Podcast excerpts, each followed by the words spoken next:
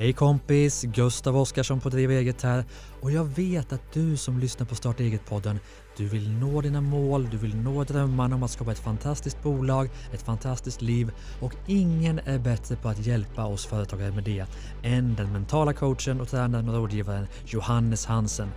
Det här är ett avsnitt från vår andra podd Business Hacks där Johannes ger sina absolut bästa tips om hur du når dina drömmar och mål. Så lyssna på detta, luta dig tillbaka, tuna in. Mitt namn är Gustav Oskarsson och det här är Starta eget-podden med avsnittet med Johannes Hansen.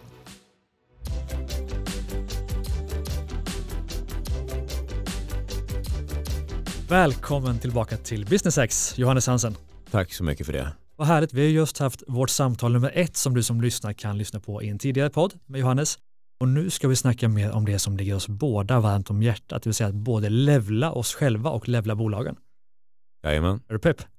Jag är pepp. Härligt. Mm. Så vill du veta mer om Johannes, om du inte vet exakt vem han är, så lyssna på det tidigare avsnittet så får du veta precis allt om vår historia tillsammans och även om alla, vi måste ändå nämna titlarna på böckerna. Så Ja, ingen missar dem. Vi tar dem igen. Kör dem du, för nu kan du dem. Jäklar. Ja. Jag försökte ju tidigare avsnitt här. Tough Love har vi ju såklart och vi har ju Fuck Your Fears och Starkare och den andra heter Peppa mig eller Flytta på dig. Titta, så jävla Var det snyggt. så? Ja, absolut. Det har du. så gött. Men men, vi ska direkt gå in på det som är viktigt i det här avsnittet och det är att snacka om hur vi kan levla oss själva och levla bolagen.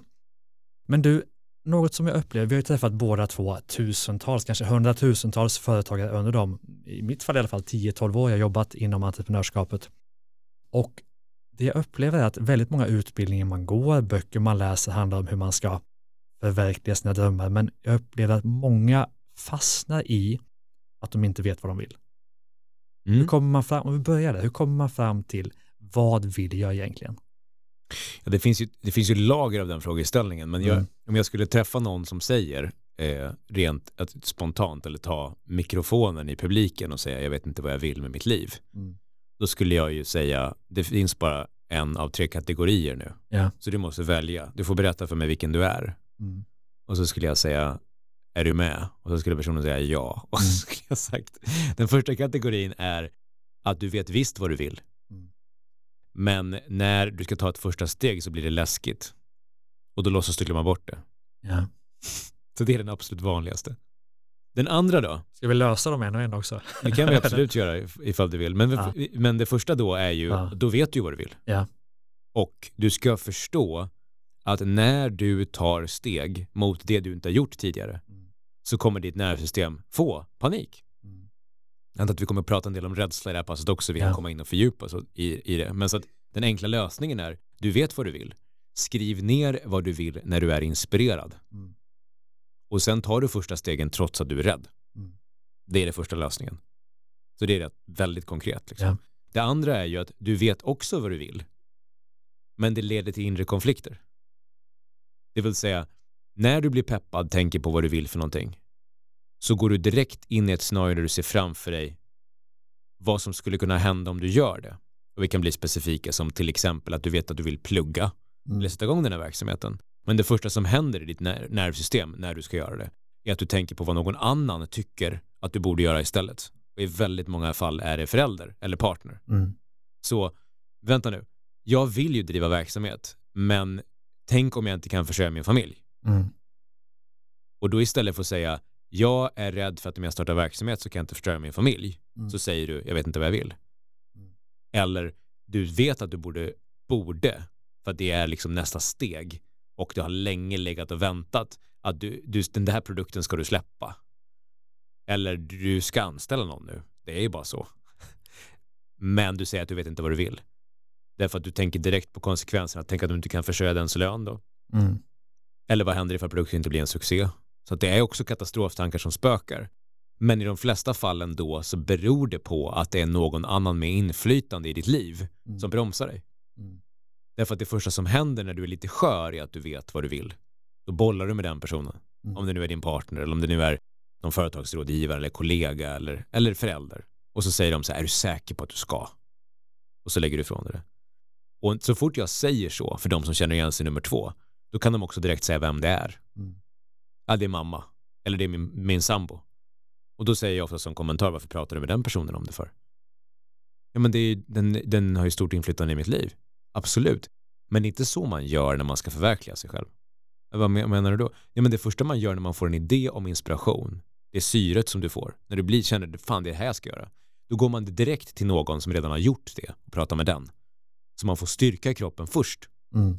Sen låter man det landa, tänker på hur man kan applicera det där man står.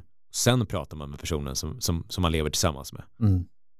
Och man pratar inte alls med mamma eller pappa överhuvudtaget. Nej, men det låter väl vettigt generellt tycker jag. Ja, Ja. så att då har vi liksom nummer två. Ja, det är så ja. man gör. Ja. Nummer tre är att du vet faktiskt inte vad du vill.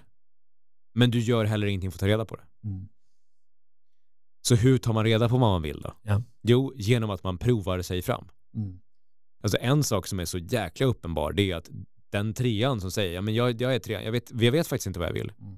Ja, ofta brukar jag prata med personen i mindre än en minut till och med. Och så säger personen visst vad den vill. Så det är samma sak där, en- liksom försvarsmekanism.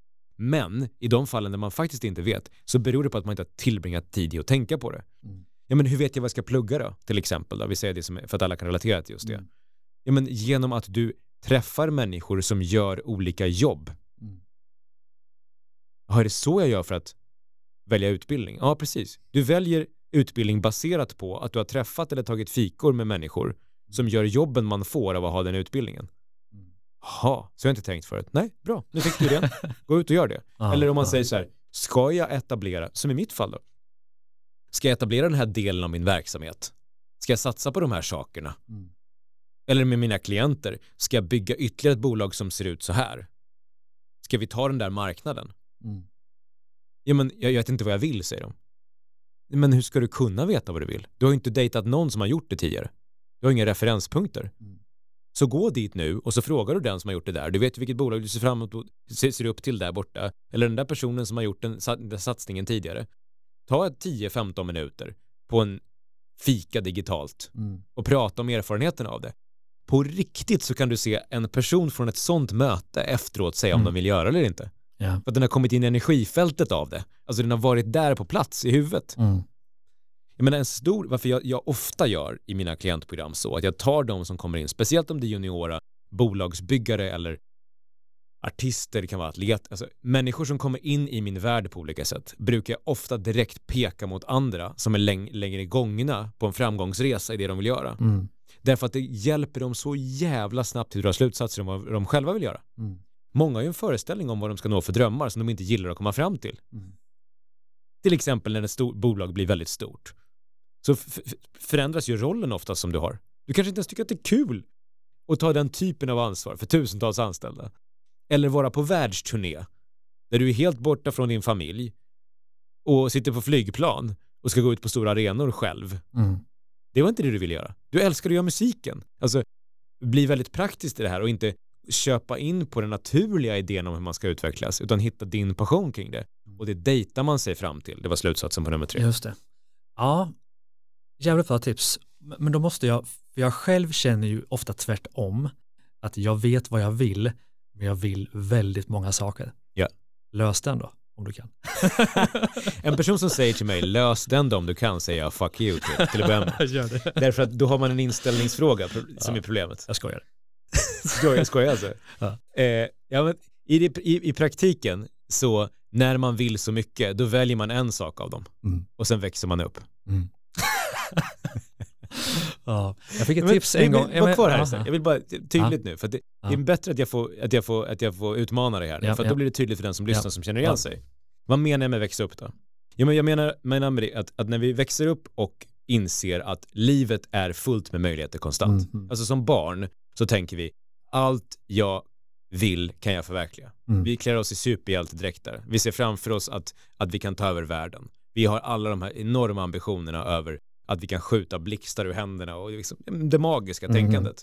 Och sen så kommer vi upp i tonåren och så ser vi alla förebilder och så följer vi flöden nu i det här fallet och, och, och läser böcker och ser filmer och tänker allt det där ska jag göra. Mm. Och sen då är hela idén om att man ska bli vuxen och inse att allting är svårare än man trodde. Allting tar längre tid än Mm. man trodde. Det kräver så jävla mycket mer jobb än man hade kunnat föreställt sig. Och där börjar vi prioritera och välja. Mm. Och samtliga som lever kvar i idén om att man vill göra allt kommer antingen gå sönder eller vara besvikna. Och det vi vill göra då är att börja bli riktigt duktiga på att skjuta ner de sakerna som är värdefulla för oss. Mm. Så vad, vad är det jag egentligen vill känna för något då? Vad betyder det att sluta tänka långsiktiga mål just nu, speciellt kanske i en pandemitid, och snarare tänka på vad är en bra kalender? Mm. Vad är en vardag som jag trivs med? Vad är rutiner jag vill ha? Och börja i den änden. Och sen tänka på hur kan jag se till att förverkliga saker när jag får ha den här kalendern? Mm. Det är ett smart sätt att se det på. Så jag inte bara dissar och säger bli vuxen, utan jag snarare säger vad innehåller vuxen? Ansvarstagande. Det går inte att göra allt. Är det ett argument för att inte välja någonting? Nej, det är bara en rädsla för att missa eller välja fel. Mm. Ja, och då utmanar vi rädslan för att välja fel genom att göra saker och ta en sak och testa. Är det den här? Nej, så Mm. testar vi nästa. Och sen så börjar man prioritera bort, gör utrymme för och låter vissa saker växa som vi gillar och andra saker dö. Mm. Du var inne lite kort på det, alltså mål. Du pratade om kalendern och så kopplat till mål.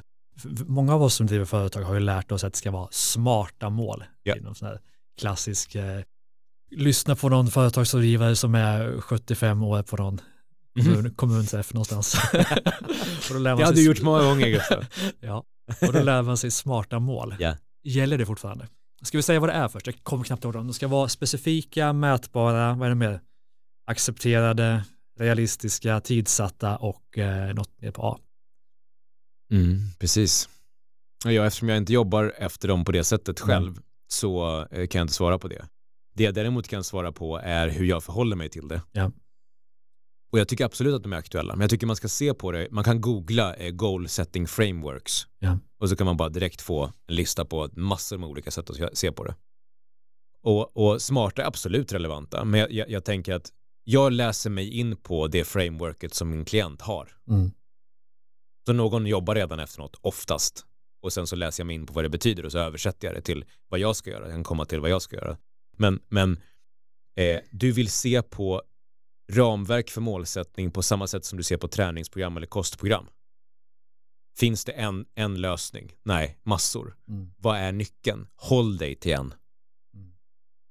Så välj ett, använd det, gå i mål på det, följ upp det och är du ett team, se till att alla har samma.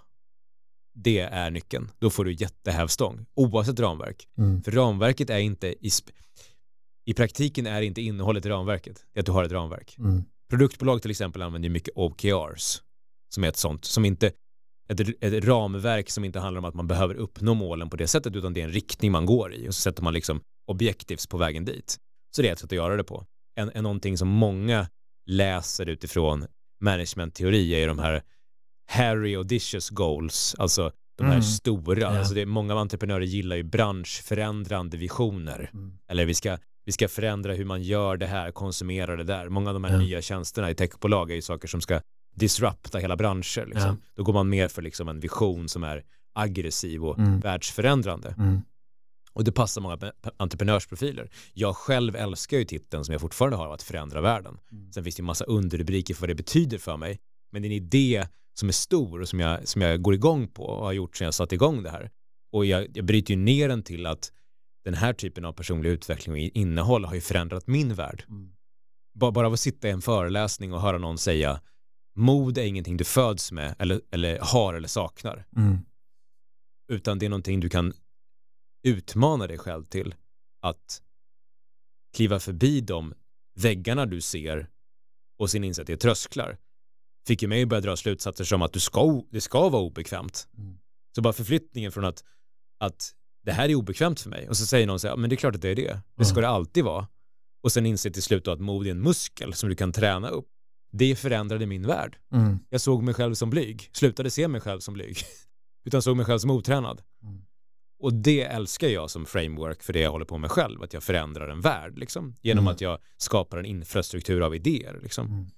Så att slutsatsen är ju snarare, använd ett ramverk som du går i mål på. Mm. Och sen skulle jag säga att det jag tycker om när jag jobbar med klienter är regelbundet jobba efter strategiska prioriteringar. Alltså det vill säga, för att nå de målsättningar du har, vad är key? Alltså utifrån de här dominobrickorna som måste slås ner för att kunna komma i mål. Mm. Alltså vad måste du ha top of mind? Mm.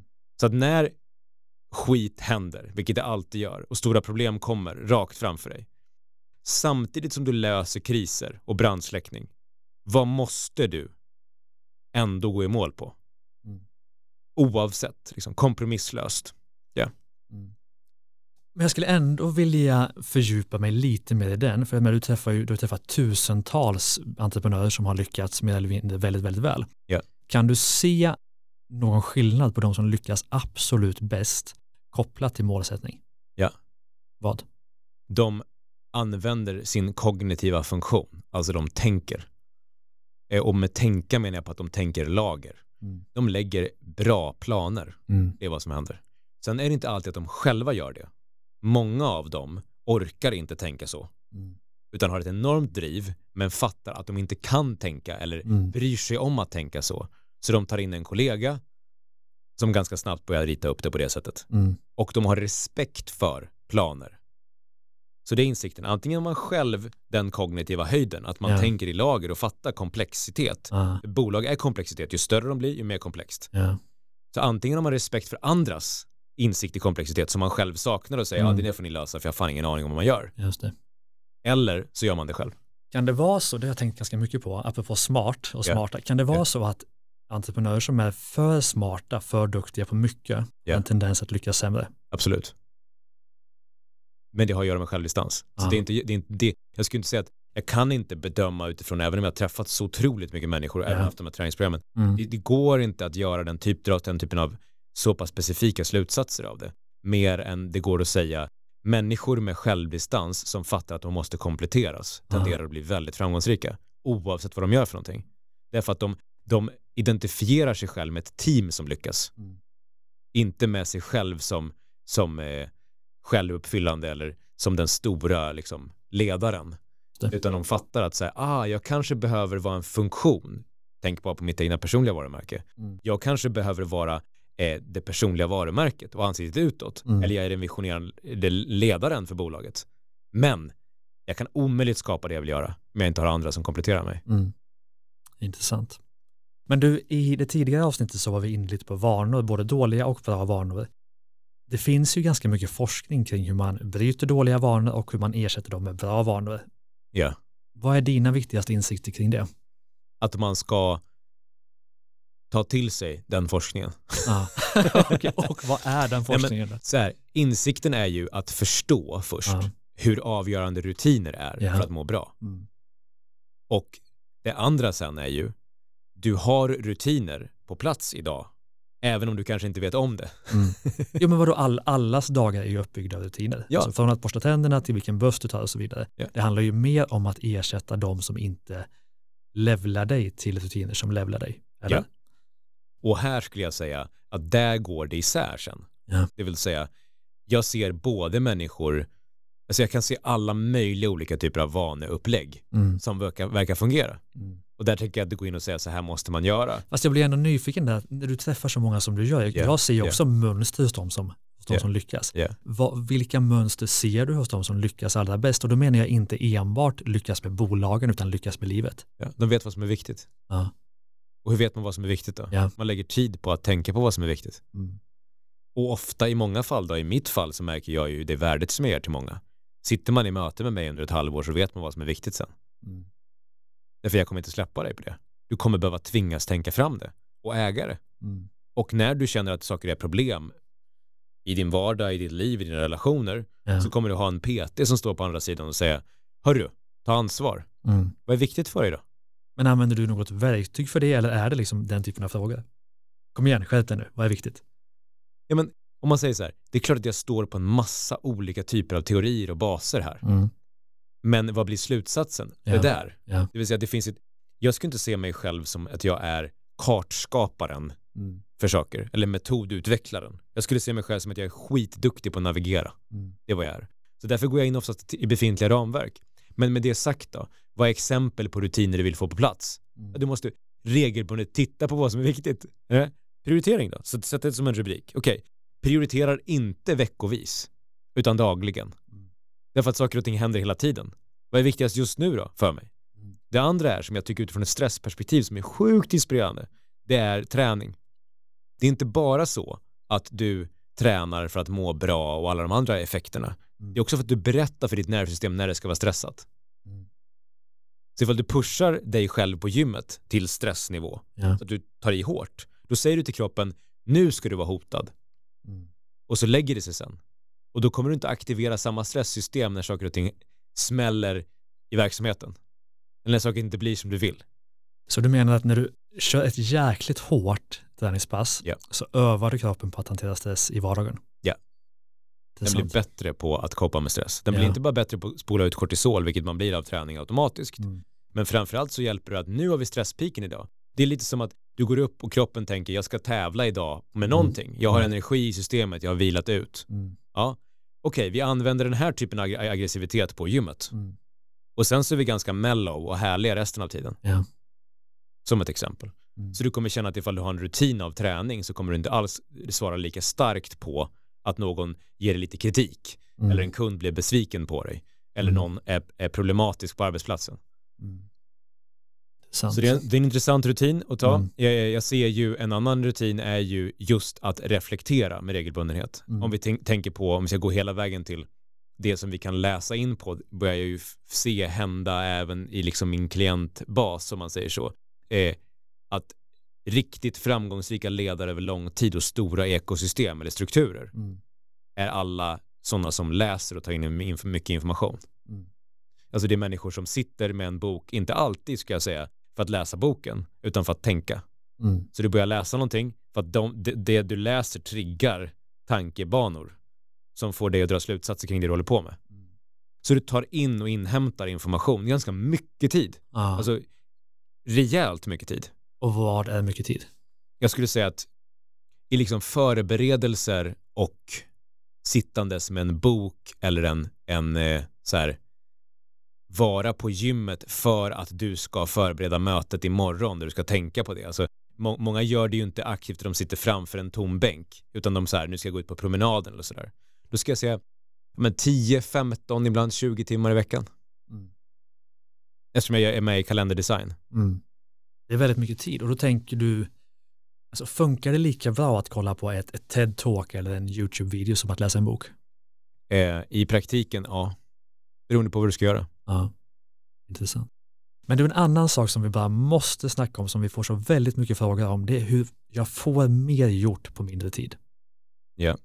Vi, I det här passet så har vi varit inne på att veta vad som är viktigt. Mm. Du ska få mer gjort på mindre tid, då vill du ju först veta vad som är viktigt. För känslan av att du får mer gjort är att du har skjutit ner de stora sakerna. Ja. Så det ena är ju den praktiska planeringen av vad som är det viktiga. Mm. Så det har vi varit inne på. Rutinen Ja, ja. av prioritering. Hur får du det gjort då? Jag skulle säga att varför vi skjuter på stora komplicerade uppgifter är för att vi är stressade en stor del av tiden. Vi går back to back mellan grejer och det är jobbigt att ställa om hjärnan för att tänka långsiktigt och mer lite djupare. Alltså se sammanhang och så vidare.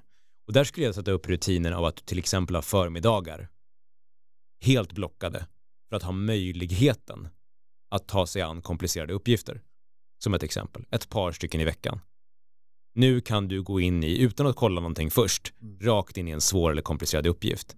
Det är smart att tänka så. Men det man också vill ta med sig om man vill vara, duktig på att inte skjuta upp eller få sakerna gjorda är att dela in komplicerade uppgifter i steg. Vad som händer är att vi bromsar oss själva i stor utsträckning är dels för att vi inte har klart för oss vad vi ska göra på morgonen. Så vi har inte planerat vår kalender.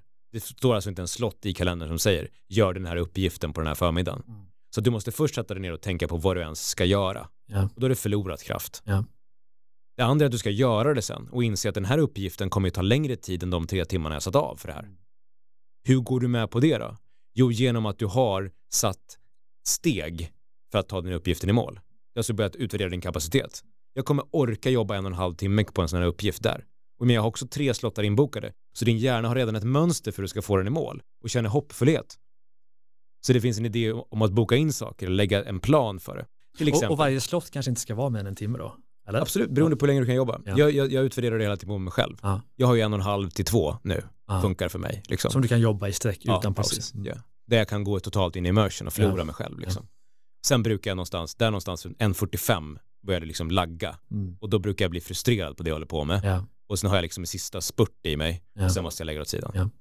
Men det kan man kalibrera sig själv på. I vissa perioder när man har mer att göra eller tänker på fler saker kan det kanske 45. Liksom. Men med att man bara får en idé om ungefär vad den, vad den är. Ja. Och så ger man sig själv slottar för att ta saker i mål. Och där vill du då inse, okej, okay, du, har en, du har en strategi du ska lägga på plats, du, ska, du har ganska dependencies även där, du har människor du måste involvera i det på något mm. sätt. Så skulle jag boka upp allting. Aha. Och det är för att jag jobbar med PAs i människors liv och har ett team själv som bokar min kalender. Mm. Därför att jag, jag ser hur avgörande det har varit ända sedan jag satte igång och inte hade ett team. Vi satt på scenen och pratade om tidigt när vi var på turné. Mm. Hur började du då Johannes? Ja. Ja, jag skissade upp min kalender, så här ska kalendern se ut. Mm. Innan jag hade en aning om vad den skulle fyllas med. Mm. Klienter ska vara här, mm. här ska det vara strategi, ja. här ska jag träna. Och sen var ju mitt jobb att fylla den sen. Ja. Och den metodiken skulle jag säga har gett sån sanslös hävstång på mm. alla jag jobbar med. Okej, vad ska vi kalla den? Ja, men schemaläggning. Ja, men schemaläggning, men just det här att, att bygga sin kalender innan den finns. Så, så här ska min kalender se ut om ett år. Ja. Ganska spännande. Absolut, men det, men det är också ett så otroligt konkret och praktiskt perspektiv när det kommer till hur vi bygger ett liv. Det är så man får en vardag jag, som är nice. Ja men absolut, och det är ju ett mer spännande sätt att sätta mål på. Vi kommer tillbaka till det. Jag kan tänka smarta mål, absolut, men att tänka så här, exakt så här vill jag att min kalender ser ut efter sommaren. Ja. Det är fantastiskt. Yes, och sen har vi nästa steg som är att det handlar om att, eh, om man ska kalla det för enforcare då, eller se till att ja. det blir så. För nu kommer vi in under temat att få vara produktiv eller få ja, mycket saker ja. gjorda. Eh, äg din kalender, kommer jag ju säga nu då. Mm. Det är min brygga liksom. Därför att jag skulle säga att många småföretagare säger att de inte kan kontrollera sin tid. För det är brandsläckning, kunderna ringer eh, och vi har problem och du får inte tillåta andra människors akuta känslor i kroppen bli dina akuta känslor. Då är du körd igen. Då är du stressad och kan inte tänka längre. Så du ska absolut kunna vara tillgänglig på något sätt, men på dina villkor. Det här är superviktigt. Men det är det för vem som helst som jobbar. Varför ser vi människors liv som inte går ihop? Varför ser vi utmattning? Jag menar, pratar du med vem som helst som inte säger att de får sitt liv att gå ihop och säger att man måste bli bättre på att säga nej. Uh. Ja, men träna på det då. Hur många gånger har du sagt nej senaste veckan? Nej, inte alls. Det går inte. Varför går det inte att säga nej? Nej. Så säger man nej. Nej. ja. det, det, blir liksom nästan patetiskt. Mm. Nej, men jag känner att så fort någon säger att jag måste göra någonting så måste jag göra det. Mm. men hur gick den kopplingen till? Uh. Håller du med om den? Håller du med om att om någon säger att du måste göra någonting så måste du göra det? Mm. Nej, i teorin inte, men det känns ju så. Ja, men om det är någonting vi jobbar med i mental träning är väl att vara smartare än sina känslor. Mm. Du måste ju förstå att det är fel, för det funkar inte. Så mm. säg nej då. Jo, men jag har ju satt mig i en situation där jag måste säga ja. Ja, okej. Okay. Då måste vi långsamt göra en omställning nu, mm. där du inte ger den typen av löften till kunder och du berättar redan när ni sätter igång ett projekt på vilket sätt du är tillgänglig, var du är tillgänglig, när du är tillgänglig, så du kan äga din kalender. Mm. Men mina medarbetare eller mina barn om de ringer då? Men till att börja med, dina barn ringer inte jämt, så skärp dig. Medarbetare då? Ja, men du ser ju till då, utifrån kalenderplanering, mm. att batcha uppgifter. Vad är batchning för något? Det är att du har samma uppgifter, tar du på samma ställe. Du har fem direktrapporterande säger vi. Uh. Alla de människorna vet om att de har onsdagar och fredag eftermiddag att stämma av med dig. Då sitter ni på en agenda. Så vad de gör är alla uppgifter som kommer upp under veckan mm. samlar de på en agenda som ni tar då. Ingenting löpande, ingen jävla skitmail som kommer fram och tillbaka. Inget slänga över ogenomtänkta tankar snabbt till någon helt liksom från ingenstans som fuckar upp deras arbetsflöde. Mm. Nej, nej, nej. Arbetssätt, struktur, batcha uppgifter. Säg till kunden innan, du fattar, du har gjort ett uppdrag tidigare, du vet om att det kommer komma kritiska frågor från den här kunden ganska mm. snabbt. Mm. Säg det. Redan när vi rullar igång nu så kommer vi boka in på tisdag förmiddag och på torsdag eftermiddag. Det vi har två avstämningar vi tar. Alla saker som har kommit upp, skriv gärna ner dem på en lista så tar vi dem då. Mm. Struktur, planering. Mm. Men mitt liv ser ju inte ut så. Men se till att det ser ut så då. Det är ju, du är ju en vuxen människa. Mm. Och frågan är ju varför det inte ser ut så. Då. För jag har ju två saker vi måste bara snacka om innan vi okay. avvänder den här yeah, podden. Yeah. Som också verkar ut på tiden som alla våra samtal. Men det handlar ju om, om självförtroende och det handlar ju om rädslor som är liksom ofta, tycker jag, ditt verkligen gebit. Yep. Alltså för det första, hur bygger man ett starkt självförtroende när man vågar säga till kunden att så här gör vi och så vidare. Du bygger ett starkt självförtroende i essens och det kan låta enkelt men fatta styrkan i det här nu. Mm. Du bygger självförtroende genom att göra det du vill göra som du är rädd för. Ja. Så gör man. Och det är samma sak att utmana rädsla, det är samma sak liksom. Ja, men, och insikten är ju där, vad vi säger, om vi backar ur ett par steg och fattar ja. rädslor då. Rädslor har ju sin funktion, det ska skydda ditt liv. Mm. Vi växte upp på savannen som människor, vi eh, har fight och flight i systemet. Mm. Vi är rädda för grejer därför att vår hjärna inte är programmerad för att göra oss lyckliga eller framgångsrika. Mm. Den är gjord för att du ska överleva. Om du ska överleva så funkar, mycket bättre, så funkar det mycket bättre att vara misstänksam Mm. och rädd för saker. Än det funkar att vara pos positiv och naiv. För då blir du dödad förmodligen. Mm. Åh, vad fint. Ah, dog. Eller Åh, det ser trevlig ut. Dog. Ja. Det är bättre att säga, vad fan är det frågan om? Mm. Vad är det här för skit? Vad kan hända nu? Ja. För du överlever i större utsträckning. Och det har vi gjort, därför är vi här. Mm. Insikten vi vill ha i nästa steg då är ju att vi kommer konstant att signalera rädsla för massa saker som vi inte ska vara rädda för. Och nu kommer vårt egna ansvar. Vi måste förstå att det finns ett ramverk av biologisk rädsla. Vi är rädda, rädda för allting som är nytt. Mm. Vilket betyder att vårt nervsystem svarar likadant på att vi är inspirerande. Inspirerade ska ta steg utanför vår trygghetszon när det vore kul, som det svarar på livsfara. Mm. Att gå ut mitt i vägen framför bilar, så svarar nervsystemet på att du ska sätta igång ditt nya företag. Mm. Det är ett problem. det är ett jävligt stort Det problem. är ett jävligt stort Så vi måste, vi måste förstå mekanismerna i huvudet då. Vi har en röst i huvudet som säger saker till oss, gör det för i helvete inte. Vi har Mm. känslor i bröstet, katastroftankar. Ja. Scenarion där vi ser framför att det kommer gå åt helvete. Okej, så det händer varje gång. Då måste vi ta vårt vuxna ansvar nu och fatta att det dels finns biologiska rädslor. Vi är rädda för trafiken av en viktig anledning. Både för våra föräldrar som till oss, går du ut i trafiken kommer du dö. Men också för att du har säkert varit med om att vara på väg ut i trafiken och så tutar någon jävel eller något. Du har liksom Mm. Rimliga rädslor. Mm. Men du har också en massa påhittade rädslor. Du har haft föräldrar som tyckt, tyckt om dig, älskat dig så jävla mycket. Som vill ingenting illa, de inget ska hända dig. Som har gett en massa falska tryggheter. Vi gör inte så. De här människorna är på det sättet. Ja. Tänk om man skulle ha, det är bättre att du gör. Massa röster som begränsar dig och får ännu mindre värld. Och hela insikten då när du blir vuxen är ju, du har en massa bagage. De gjorde dig till den du är, men det är ditt ansvar nu att träna upp dina muskler så du kan stå på egna ben. Och hur gör vi det då? Inse att ingen är blyg, de är otränade. Mm. Absolut, du kan se människor som får mer energi av det introverta. Absolut, som drar sig undan i större utsträckning, har större vikt för dem att träna upp sina mentala muskler. För att kunna komma ut och vara mer sociala. De behöver inte, det vill säga de ska inte göra det bara för att. Men det finns mycket att tjäna på det. Mm. Insikten är att allt vi vill göra framåt i vårt liv kommer vara läskigt och nervöst och vi måste gå med på att både ha rösten i huvudet, känslan i bröstet och katastroftankarna och göra saker ändå, för det gör världen större. Och det är så mycket lättare att gå med på all mjölksyra och träningsverk och jobbiga känslor och panik för att bli starkare än det är att leva och känna sig svag och hjälplös. Mm. Så konstant måste vi använda tekniker som till exempel att inse hur kan vi använda rädslan till vår fördel. Tänk på allting du förlorar över att inte göra det. Tänk på vad du missar på att vara feg. Mm. Och sen börjar du ta steg och inse att världen blir större och på kort tid får du sånt jävla momentum.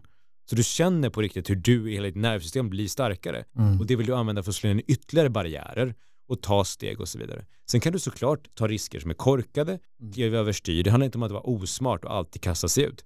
För vissa människor är mod att inte göra grejer. Mm. Därför att de är så jävla hyperdrivna, speciellt Ja. småföretagare. Det är modigt att säga nej istället. Som vi var inne på ny, nyligen. Alltså det vill säga, ska du få ditt liv att gå ihop, ska du säga nej och gå med på de skuldkänslorna också. Mm. För det är också att vara modig. Så det krävs mod för att växa. Och det är väl kärnan av det du egentligen var inne på. Mm. Men även när det gäller rädslor då handlar det om att ta, försöka ta stora steg eller små steg. Beroende på stress i nervsystemet. Okej. Ja, så här, det går inte att göra en be generell bedömning. Okej. Utan jag skulle säga att varför jag sitter med människor, och det finns väl en massa, jag tycker instinkt och omedveten kunskap är bra, för jag har liksom ingen forskningsrapport på det. Mm. Men jag vet i vilken takt jag kan utmana någon beroende på personlighetstyp och på vilket sätt jag upplever dem Ja. och ser effekt. Då. Precis som jag tror att en, en PT tränar upp den egenskapen när man tränar människors muskler. Man vet om att jag kan inte lägga på personen så här mycket för det är inte smart. Liksom. Utan jag ska ta det i steg. Men för vissa människor ska man också bryta ner ganska rejäla barriärer för att det får en enorm release. Mm. Om jag visar för en person, eh, men jag, jag bedömer att med lite stöd från mig bara så kommer den personen som har tidigare bänkat 70 kunna bänka 130. Om jag får till det i ett lyft med den Ja. så kommer den få sån jävla självförtroende. Ja. Och det kommer påverka vår träning under, under två år framöver. Mm. Så det vill jag få till snabbt. Liksom. Man kan bygga den typen av träningsprogram för Mm. sig själv och för andra. Så att generella tipset är absolut ta små steg, men det viktigaste är navigera där du står. Alltså, du, största glappet i livet mellan vad du vet och vad du gör. Du vet vad du behöver göra, men du gör det inte för att du är rädd för saker. Gör det då. Ta det som är närmast, skjut ner det och inse att jag har rätt. Och sen tar du nästa steg på den, liksom, den planen. Och sen om du fortsätter regelbundet att utmana rädslor som är läskiga i riktning mot vad du vill så kommer du på ett kvartal ha gjort mer, åstadkommit mer förmodligen. Som gör att du känner att du växer som människa än du gjort på de senaste tio åren. Intressant. Du? Ja.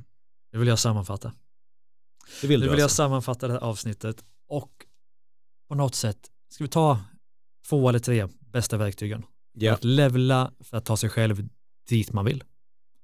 Yes. Det första är ju sätt en, en vision som inspirerar dig och gärna ett så pass stort mål som företagare så att du inte kan jobba hårdare för att uppnå det. Ja. Det vill säga inte 10-20 procent.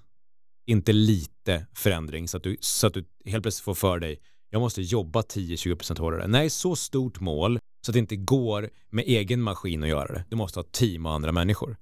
Och då kommer du också direkt utvärdera en affärsmodell som faktiskt fungerar. Det är det första. Ja. Sen var modig, gör saker som är utanför din trygghetszon. Du vill både uppleva nya saker, nya människor, att du själv kan ta dig an den typen av vikt du inte trodde, för det kommer leda till att du själv blir en ledare. Vad är det vi vill få alla människor som vi pratar om vi ska utveckla organisationer? Det är att få dem att växa. Om du är en person som går först där så kommer de få en energi av att bara titta på dig. Och det är ju otroligt underskattat. Det är därför man vill bygga karaktär som chef. Om du har bra karaktär själv, säger ja och nej, prioriterar, ställer krav på människor, så kommer de känna jag kommer fan inte undan här. Det är en stark person. Jag blir inspirerad av den här människan. Jag vill också vara sådär. Mm. Den fattar också vad den inte kan. Men jag tittar på all frustration från människor som jobbar med chefer de inte gillar. Alltså, 99 fall av 100 så är det brist på självdistans. Så personen kan vara precis som den var, lika idiotiskt korkad och dålig på saker. Men Mm. bara sekunden den kommer in och säger så här, jag vet om att jag är skitslarvig när det gäller det här. Ja. Så släpper frustrationen. Så självdistans, men insikten att du vill utmana dig själv. Ja. Och sen ge värde till kunderna. Se till att vara passionen för kund. Glöm inte och, bort och inte den. det är så viktigt att komma ihåg det, att inte ge värde till alla. Att tänk, inte tänka att alla ska vara dina kunder, utan hitta din, ska man säga, ideala kund och ge jäkligt mycket värde till den. Eller? Ja. Precis så. Mm. Jag tänkte, jag tänkte följa upp med det, att just Ja. det så här, eh, ge jättemycket värde till kunden. Då måste du, om du ska kunna ge så mycket värde till kunden måste du Ja. älska kunden. Ja, exakt. Alltså, du, måste, Mm. du måste verkligen fatta dens utmaningar Mm. och vilja ge den servicen. Mm. Och då krävs att du är selektiv. Och säger nej. Ja, absolut. Och låt inga kunder styra din agenda. Nej. Det här är så jävla långt ifrån vad många, många lär ut. Det? Kunderna har alltid rätt. Kunderna har fan inte alltid rätt. Om det är någonting vi har lärt oss av hur stressade människor är just nu, Ja. är det att kunderna har fan aldrig rätt i stort sett. Nej. Eller hur? Man är konstant självupptagen, Ja. eh, tänker inte alls på förutsättningarna någon annan behöver, Mm. superstressad av flöden, Mm. vill bara ha allting direkt. Ja. Kunden tänker för fan inte. Det är ju vårt ansvar också som företagare Mm. att bygga produkter och tjänster som är hållbara. Mm. Om kunden bara har rätt hela tiden. Jag, jag tror det är många som överskattar konsumentbeteenden eh, och alltså Mm. det är in, eh, smarta konsumentbeteenden. Mm. Varför vill folk va- köpa mer hållbart? Ja men det är för att det är trendigt. Mm. Det är väl inte huvudsak för att de vill vara goda människor. Mm. Så, utmana sig själv lite grann och tänka på vad är en hållbar produkt eller tjänst som är hållbar för mig alltså. Vad tror jag på? Vad är jag inspirerad av? Vem är jag? Och då kommer vi kunna hitta den kunden eller den målgruppen som vi vill ge så mycket värde till som möjligt. Mm. Så det tror jag starkt på. Eh, och då kan vi vara med när vi har självrespekt, vi litar på oss själva, bygger karaktär, är modiga, ser framför oss vad vi kan bidra med, har en affärsmodell som är hållbar, bygger långsiktigt i form av att vi har stora kompletterande målsättningar. Vi måste ha ett team vi bygger. Då har vi för första gången möjligheten att ha bra värderingar. Mm. Då kan vi verkligen börja tänka på vad är ett gott ledarskap? Vad är en värdegrund i bolaget som faktiskt på riktigt bidrar till? Därför att ifall vi är stressade i uppstart, då är det jävligt svårt alltså. Mm. Vi måste komma till en plattform där vi har lyxen att börja tänka mer hållbart. Och lösningen är ju sällan att växa. Det som inte funkar när du är liten kommer ju funka ännu sämre när du är stor. Precis, jag tycker slutsatsen bara ska vara det. Får du inte Ja. affärsmodellen att gå ihop tillsammans med kunder när du är små, Ja. vad är det som kommer hända ifall du växer? Mm. Du kommer bara ha större problem, Ja. tjäna ännu mindre pengar. Och jobba ännu mer. Ja. Underbart, Johannes Hansen. Var ska man gå in om man bara vill få den här peppen varje dag? gå in på johanneshansen.com och sen tittar du på podden tycker jag är smart att gå in. Sen kan man även följa flödena eh, på Instagram och Facebook. Såklart. Och köpa böckerna måste man göra. Jag har ju tre av fyra. Nu ska jag på en gång gå in och köpa den fjärde om jag inte kan snika någon ur en väska. Det får vi se. Men min varmaste rekommendation till dig som lyssnar är att köpa alla Johannes böcker naturligtvis. Stort tack för idag Johannes. Tack själv. Och stort tack till dig som lyssnar på Business X. Lyssna också på våra andra poddar Ordinary People Who Do Badass Things och Starta Eget-podden. Stort tack för idag. Ciao!